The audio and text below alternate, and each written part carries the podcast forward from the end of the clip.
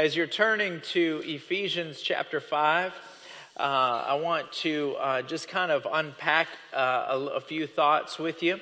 Um, if you if this is your first service uh, in the last couple weeks on a Wednesday, just let me tell you that the prison epistles are four books in the New Testament.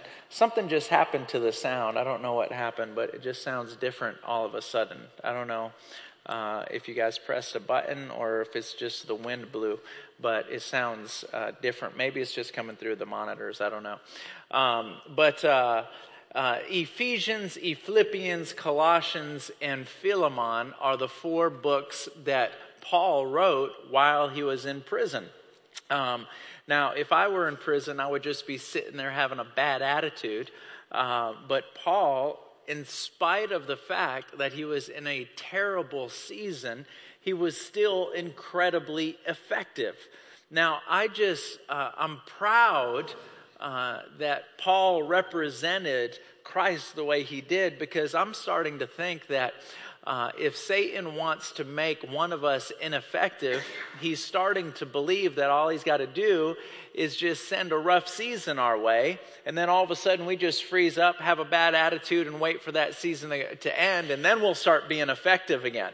Um, but Paul, regardless of what season, whether things were going well or whether things weren't going so well, he was laser focused on glorifying God, talking about Jesus, uh, and, and teaching and preaching in spite of whether things were going good or whether things were going bad. Right. Um, I don't know about you, but I have a tendency, if I'm having a bad day, um, I'm just kind of mad about it.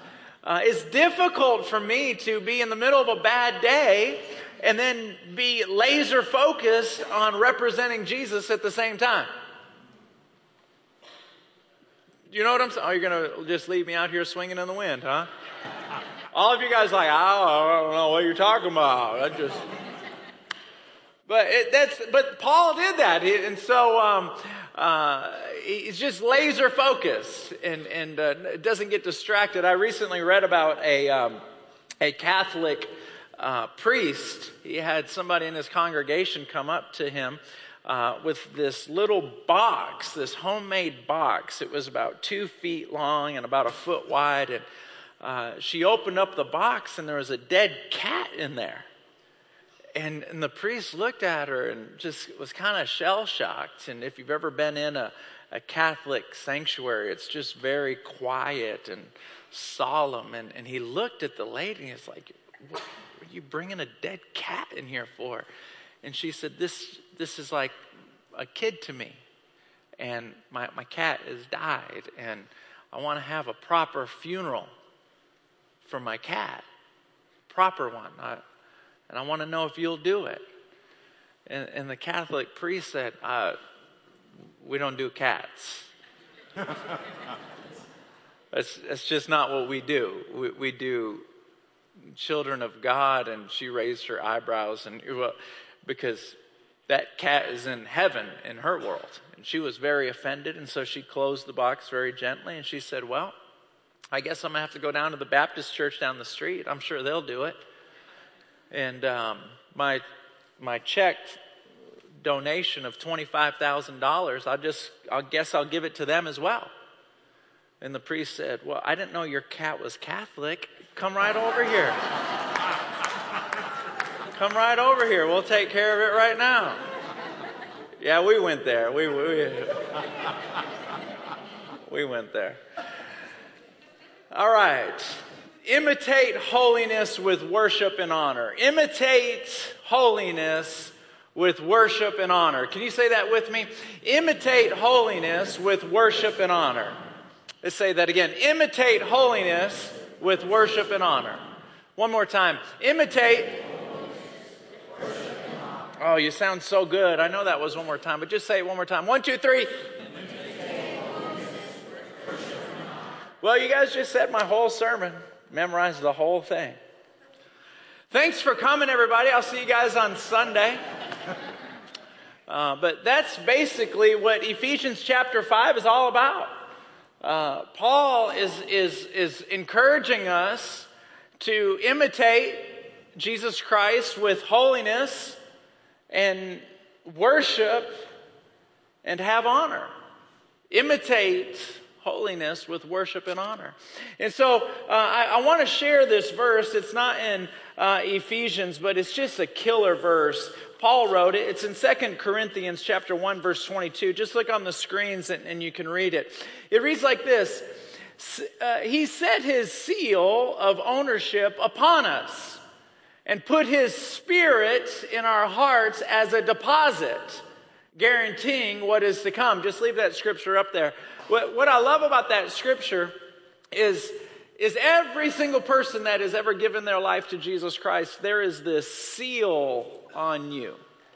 There is a seal on me. There is a mark on you. There is a mark on me.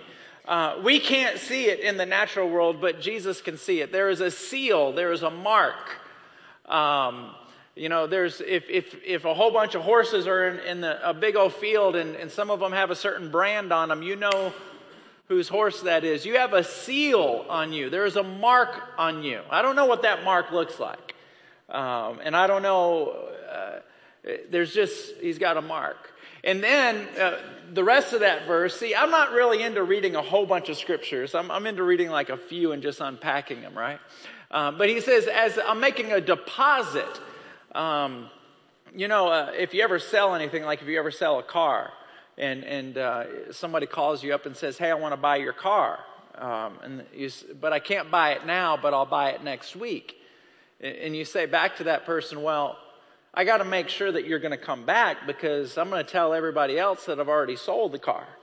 So give me a deposit of, let's say, give me a deposit of $500, and then I know that more is coming next week. So they give you $500, you hold the $500 and you tell everybody else, hey, my car is no longer for sale. I've got somebody's deposit. That $500 deposit is a reflection of a promise that he's bringing more. That's right. Right? And so the Holy Spirit that you have on the inside of you, that is a deposit. That's not the entire gift. That's not all he has to give you. That's just a deposit. There's, there's more coming. Hallelujah. Right? Now, what's awesome is that the Holy Spirit does so many things, but at the very top of the list is it comforts us and it counsels us. Anytime you're really stressed out or really anxious, if you allow the Holy Spirit, if you just kind of exhale and breathe, give God a moment, He'll begin to counsel you. And, and if you have the, uh, the courage to wait a few minutes, and uh, I don't know about you, I like to make decisions like yesterday about today. Um, but if we have the courage to wait and to be patient, He'll counsel us. Don't say that. Frankie, don't say that. Yes, now's the time to talk. Don't talk now. Wait. Wait. Don't say that. Say this. Don't say. That's what the Holy Spirit does. What a phenomenal gift. The Holy Spirit that is going to counsel us and give us comfort, but that's only a deposit. Yes. That's phenomenal. It, he empowers us. One of a great study is you can just study all the things that the Holy Spirit does in your life, and that's just the deposit. That's just a reflection of what's coming. So you're walking around with a mark and you have this deposit of a promise of more to come. And so, with that in mind, let's look at Ephesians chapter 5, verse 4. The very first verse there, it says, Imitate God, therefore, in everything you do, because you are his dear children. Imitate God. For a little while, uh, there were these bracelets that people would wear. I, I used to wear one, WWJD, and, and I almost wish they didn't sell so many of them uh, at one time because it kind of flooded the market, and then all of a sudden, what was super cool to wear all of a sudden wasn't cool. I remember when Jean Claude Van Damme came out with his first two movies. You guys remember that? He was like the most awesome guy in the world, and then he put out like 30 movies in 30 days. and it was like, okay, enough of Jean Claude Van Damme. And he never went to the movie theater again. He'd, made a, he'd make a movie, he'd go straight to Blockbuster. You guys remember that? It's just kind of flooded the market. And, and I felt like that those bracelets kind of flooded the market a little bit too fast, but it was so profound. And it was a shame when people stopped wearing them because it was just constant reminder of would, would Jesus do that? Would Jesus say that? Uh, would, would, would Jesus wear that? Would you wear that if Jesus was coming out? Uh, I, I want to go there, but I'm not. what would Jesus do? And, and if you're taking notes, would you write this down? Our lives reflect those who we most regard. Our lives reflect those who we most regard. One of my favorite things is when I go to a Walmart um, at like 3 in the morning and just people watch. Have you ever done that? You don't have to go at 3 in the morning. You can go at like 9 in the evening. It's still just as entertaining. But um, one of my favorite things is when a cashier is checking me out. Not like checking me out, but, but like, how do you, how am I going to say that? They're at the cashier and they're checking, ringing me up. There we go. There we go. They're ringing me up.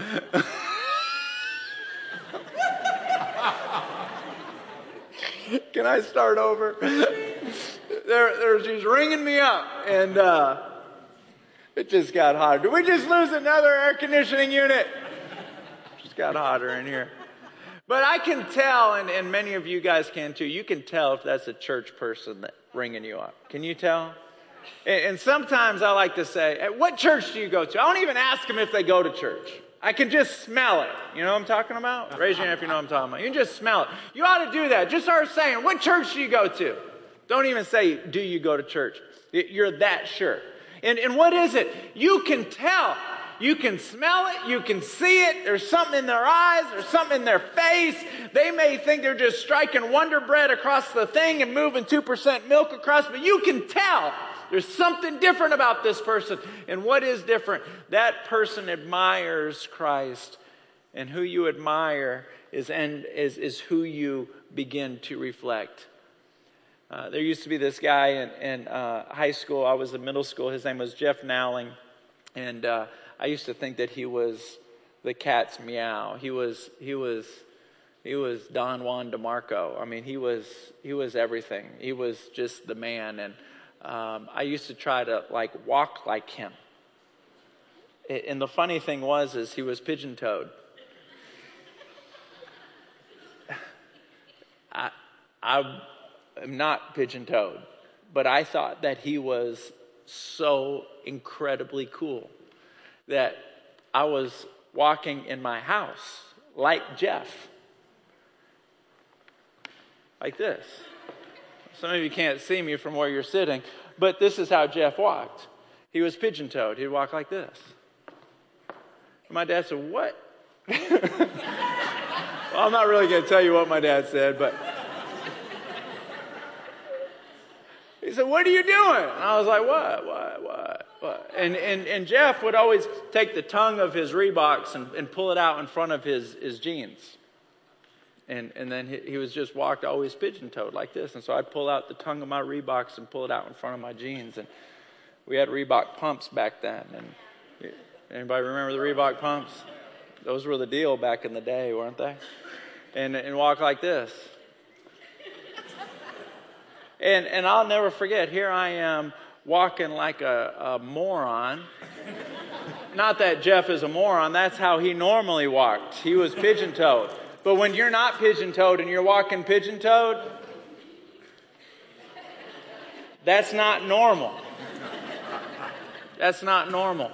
And, and, I just admired him so much. I admired him so much. I, I, I would do lots of things that he did, uh, knowing I was copying him.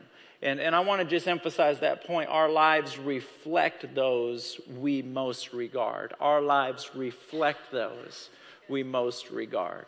Uh, you can tell who people admire. Uh, I, there's this uh, a friend of mine. He's a he's a music producer, and he he would tell me that you can you can tell what musicians a certain musician likes by listening to his music or her music. Because whether they realize it or not, if that person likes the Beatles or if they like Elton John, they'll pull from them subconsciously. You just reflect it. And uh, I just want to say, we have just got to be incredibly infatuated with Jesus Christ. This is what Paul is saying. He's saying, look, just to tie the, that opening verse together, you, you have a mark on you. You have a deposit of the Holy Spirit inside of you. And let me just kind of add my own thoughts to this. We don't feel very special very often. But it doesn't matter how you feel about yourself, your feelings change like the wind.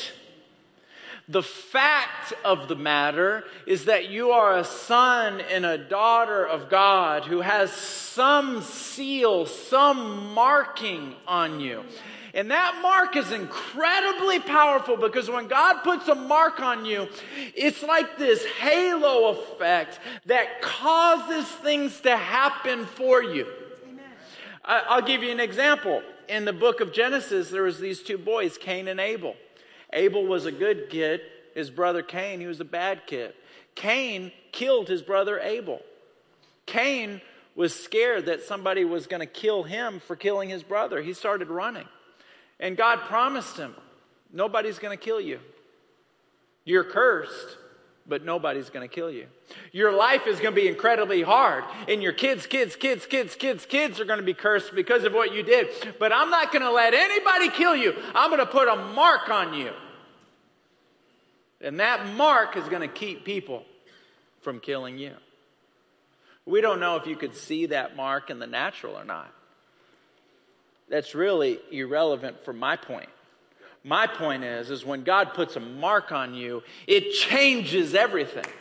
It changes everything. Now, here's the deal. You and I don't feel like a flipper dipper very often. We don't feel like we're super special. We don't feel like we are all that. We don't feel like we're more than conquerors. Well, here's the reality that, that mark, that deposit of the Holy Spirit, that is incredibly, incredibly awesome. It is so awesome. It is coming from the very person of God that's depositing himself into you.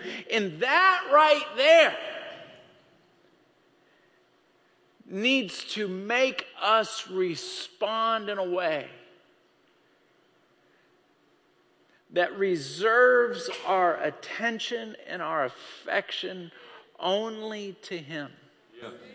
Yeah. And you can tell who does this.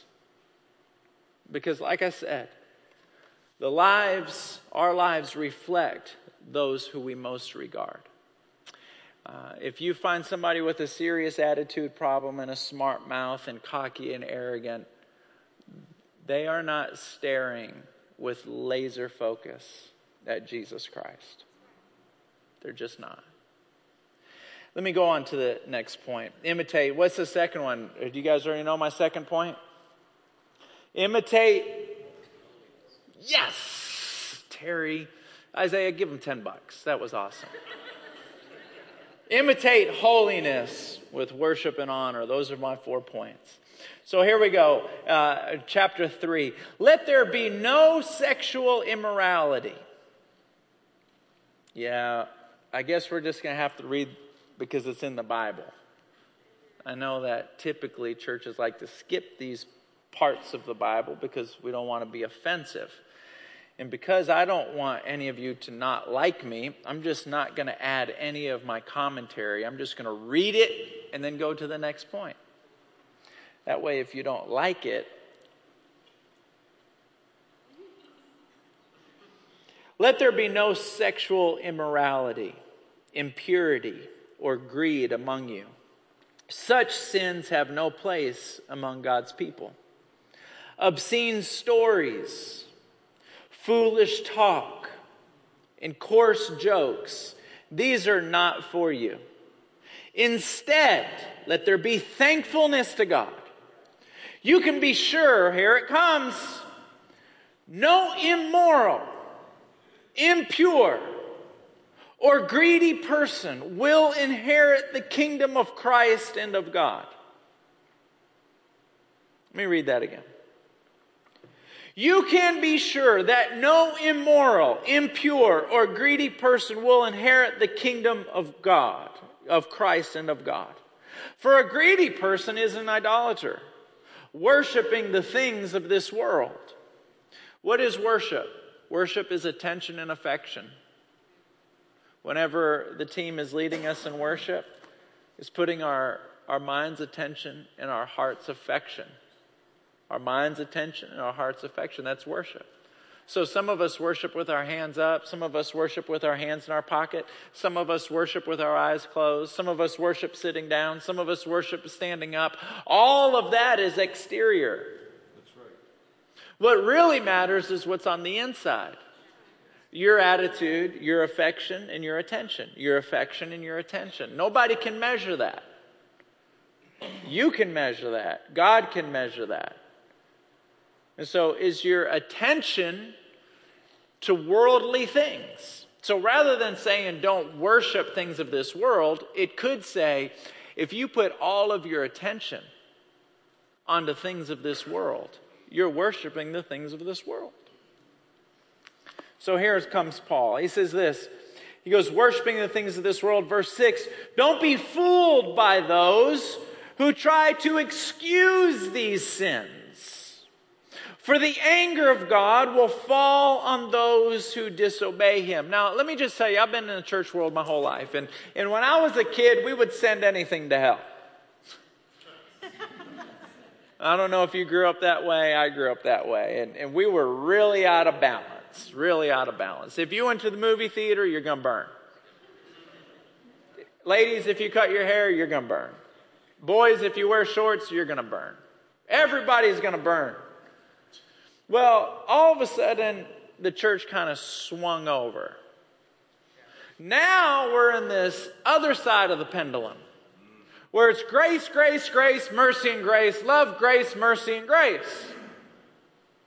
And so at some point, we went, wait a minute, wait a minute, wait a minute. Eh, eh, women aren't going to go to hell just because they're wearing makeup and Jezebel wore makeup. That doesn't mean they're Jezebel. It just means they want to wear makeup. And then all of a sudden it's like, man, that's really out of balance. And so everybody went way over here. Well, now uh, God's full of grace, full of mercy, full of love, full of grace, full of mercy, full of love. So just because we're not married and we're having sex and we live with each other and we're in the back seat of a car at the park at two o'clock in the morning, well, hey, God's full of grace and mercy. And I can look at all the porn I want to because God's full of grace and mercy. Well, hold on a minute here. Hold on a minute here. One extreme is just as wrong as the other extreme. This isn't true any more than this isn't true.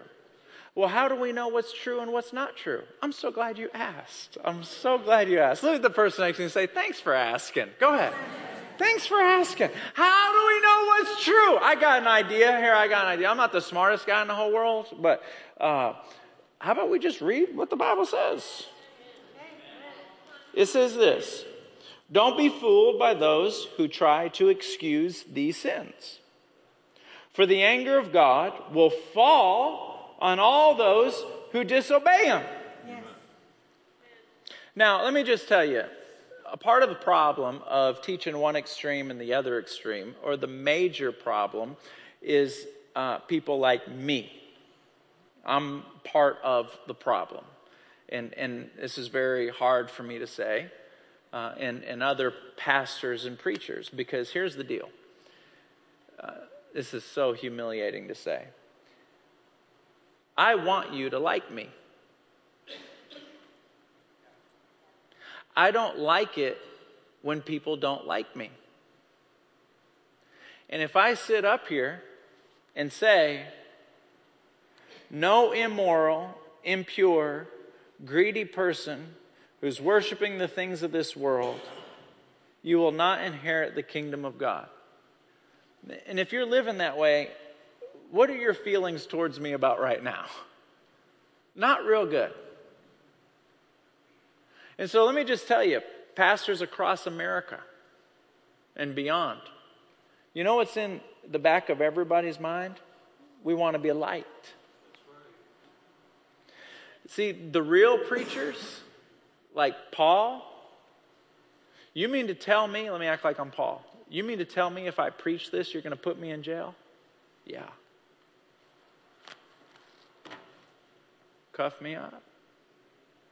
John the Baptist, you mean if I preach like this, you're going to chop my head off?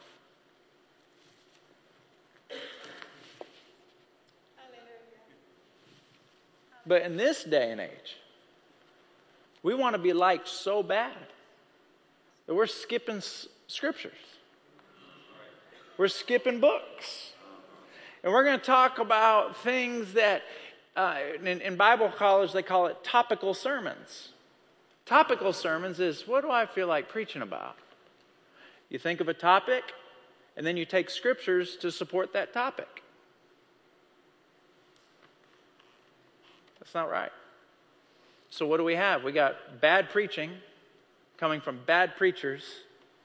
I'm not talking about any other preacher, I'm talking about me. Did you guys hear all that? Talking about me. I ask God to forgive me all the time for this. So, you got bad preachers preaching bad scriptures, raising bad Christians. And now you walk out into the mall and you look in the mall and you're like, I don't know who's a Christian, who's not a Christian. Well, is it their fault? Well, yes, you will be held accountable because you can't read.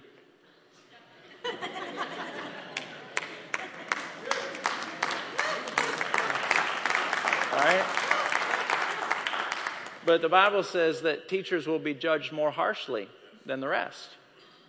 Yes. So here's the deal. If we're going to imitate him, we got to remember point number two is holiness matters. See, aiming for holiness is the only way to aim to live for a holy God. Aiming for holiness is the only way to the Holy One. Aiming for holiness is the only way to the Holy One. Holiness only matters to those who live for the Lord. It doesn't matter to everybody, it only matters for the people who live for God.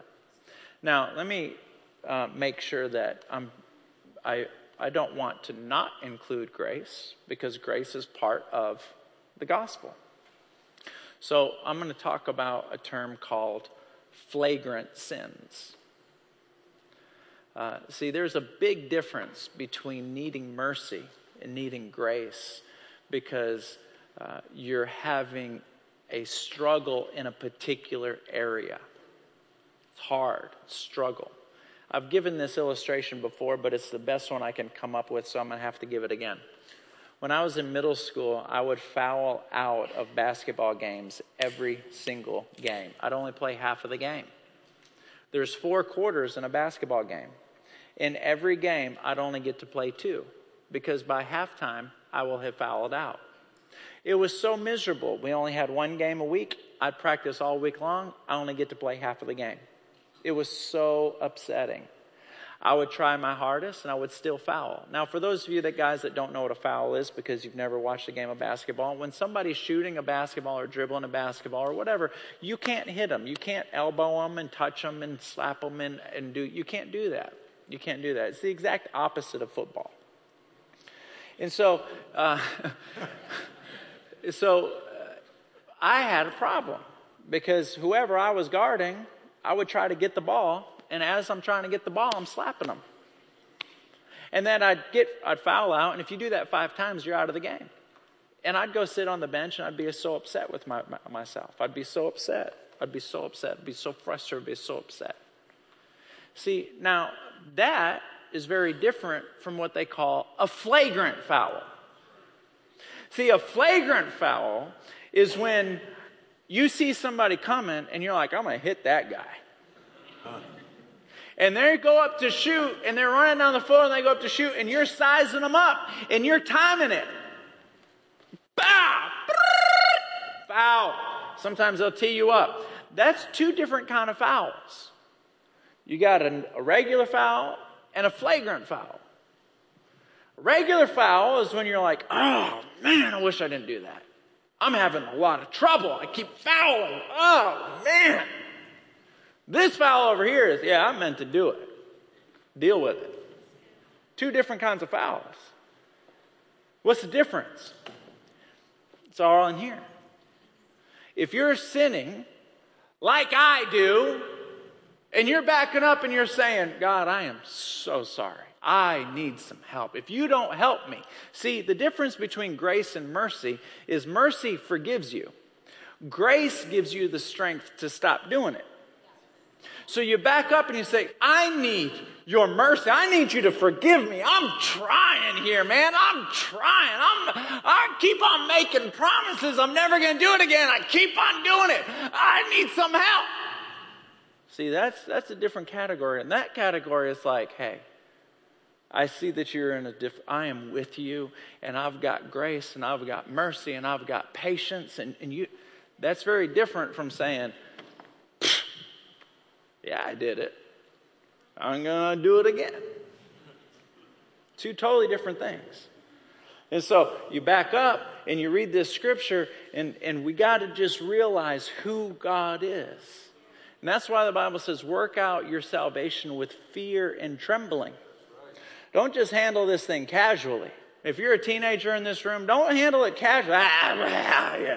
God will take care of me. I, I don't want to be you. Are you with me? Are you guys with me? All right, here we go. That's holiness. Point number three is worship.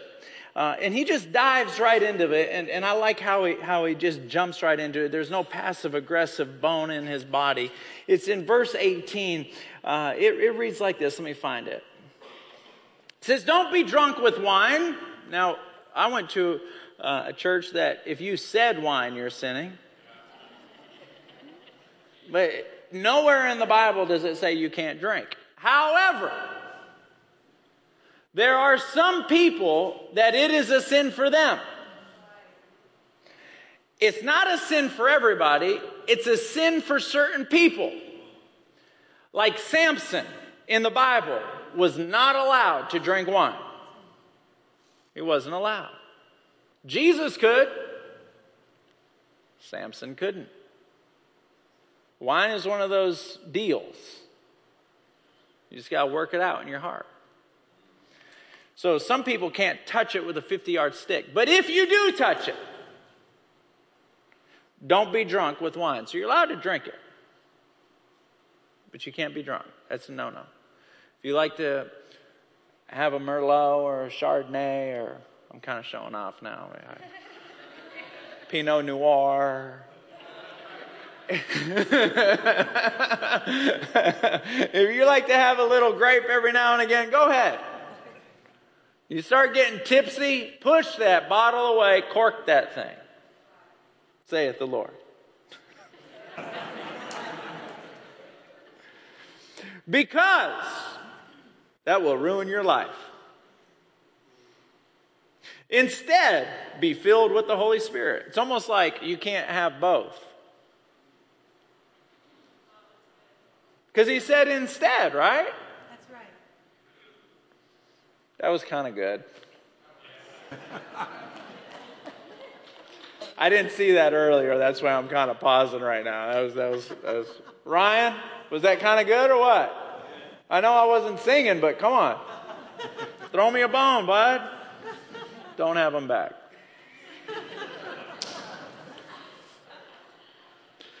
Don't be drunk with wine, but instead be filled with the Holy Spirit, singing psalms and hymns and spiritual songs among yourselves, making music to the Lord in your hearts. Man, isn't that cool? That's two different kinds of singing now. Actually, it's three different kinds of singing. We got singing songs and hymns. Okay, so that's singing. Among yourselves, it sounds like a group there. Spiritual songs, that's singing in the spirit. There's another group there. That's group number two. What else do we got here? Making music to the Lord in your hearts. There's number three. There's a second kind of worshiping there. What's worship in your heart? That means like when you're in a business meeting or you're in a classroom and the Lord comes to your mind and you start worshiping Him in your heart, your mind's attention, your heart's affection, nothing's coming out, but it's just like in here. You say, man, it, instead, of, instead of being filled with wine and being drunk, do this and you can be filled with the Holy Spirit. See, see, that's why uh, I, I like standing on the front row because I don't get to see who comes in late. I just assume everybody's on time, right? I get up here and everybody's there, right? I can't, I, I can't see when people come in late. And, and, and why is that important? Well, it's, it's, it's, it's, it's important for this point right here. It's not good to be late. Why is it not good to be late? Because this worshiping concept is really big. It's a really big deal. Yes, amen. It's a big deal. It's not like being late for a lunch appointment where you just say, sorry, bro. This is different. When you're worshiping, and, and they didn't pay, Isaiah didn't pay me for this. This is, this is just right out of the Bible. When you're worshiping, you're actually becoming more spirit filled. Yes. That, that's what's happening. Amen. Now you say, well, I'm not really comfortable with how you guys worship. Well, well, how do you feel comfortable? All right, worship it that way. Okay? Just worship that way. You know, I, I, just need to take a sidebar. I just looked at somebody's face and I just feel like I, I got a word for you and I just need to tell you. I'm not going to point at you, but I'm just going to say it. You know who you are. In, in 1 Peter, it says to be clear minded so you can pray. And, and you agree with everything that I'm saying, but it is so hard for you to connect to this message, not because you don't agree with it, it's just because you've got so many worries and so many concerns on your mind. It's hard for you to think about anything else except for that problem. And I can see it on your face. I just want you to know if you just kind of whisper in your heart and say, God, help me. Yes. Just help me. Because God knows you can't pray when you're not clear minded. He knows that. That's why Peter said, Be clear minded so you can pray. He knows you can't pray when you're stressed out and worried and, th- and that's why we just got to say, God, I'm so stressed out. I'm so worried. Help me give this to you. Does that make sense? Help me give this to you because it, it sometimes it's not like, hey, I'm going to give you this bottle of water. I know how to give you this bottle of water. I just done. I gave you the bottle of water. But giving you my stress, worry, and concern, well, well, I don't really know how to do that. But, but God knows that you can't pray and you can't concentrate unless you're clear minded. So, just like I said, praying in your heart just now, say that prayer in your heart. Just say, God, I can't think about anything else except for this. Help me. Help me. Can someone say amen to that? Amen. amen. All right, let me uh, go to the fourth point, and this is my, my last and, and closing point, is honor in chapter, uh, in chapter 5, verse 21, very important verse, it says this And further, submit to one another out of reverence for Christ.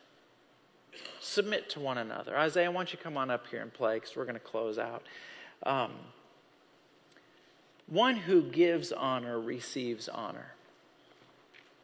One who gives honor receives honor. You know, it's a, uh, honor is a very interesting thing because honor is not given to people who make a lot of money. It's not money related. Uh, have you ever met somebody that has hardly no money at all? Just economically, they're lower class. But you can't help but to respect them and treat them well. It's called honor. And and Paul is saying, honor everybody.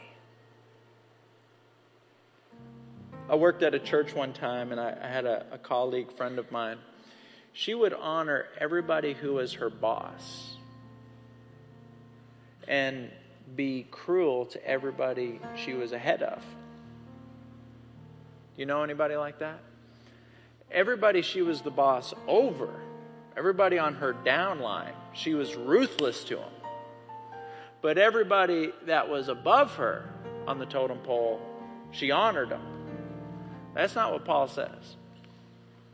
Paul says honor everybody. And I just want to let you know I've seen this a thousand times, and you guys have probably seen it too. When you find somebody that honors and esteems everyone, whether they realize it or not, they're the one being honored. See, and towards the end of that chapter, if I had time for it, Paul talks about wives. He says, Honor your husbands. And there's not an asterisk next to husbands. And then you go to the bottom of the page and it says, Only good ones.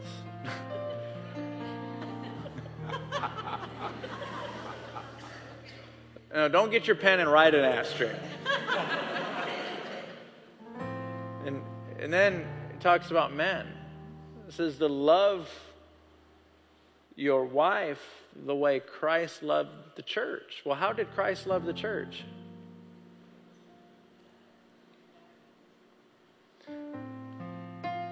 They both have to go together. But when you're not biased or you're not prejudiced against who you honor and who you don't honor, it's your wife, it's the neighbor, it's the boss, it's the neighbor, it's everybody. What you'll find is you're the one being honored.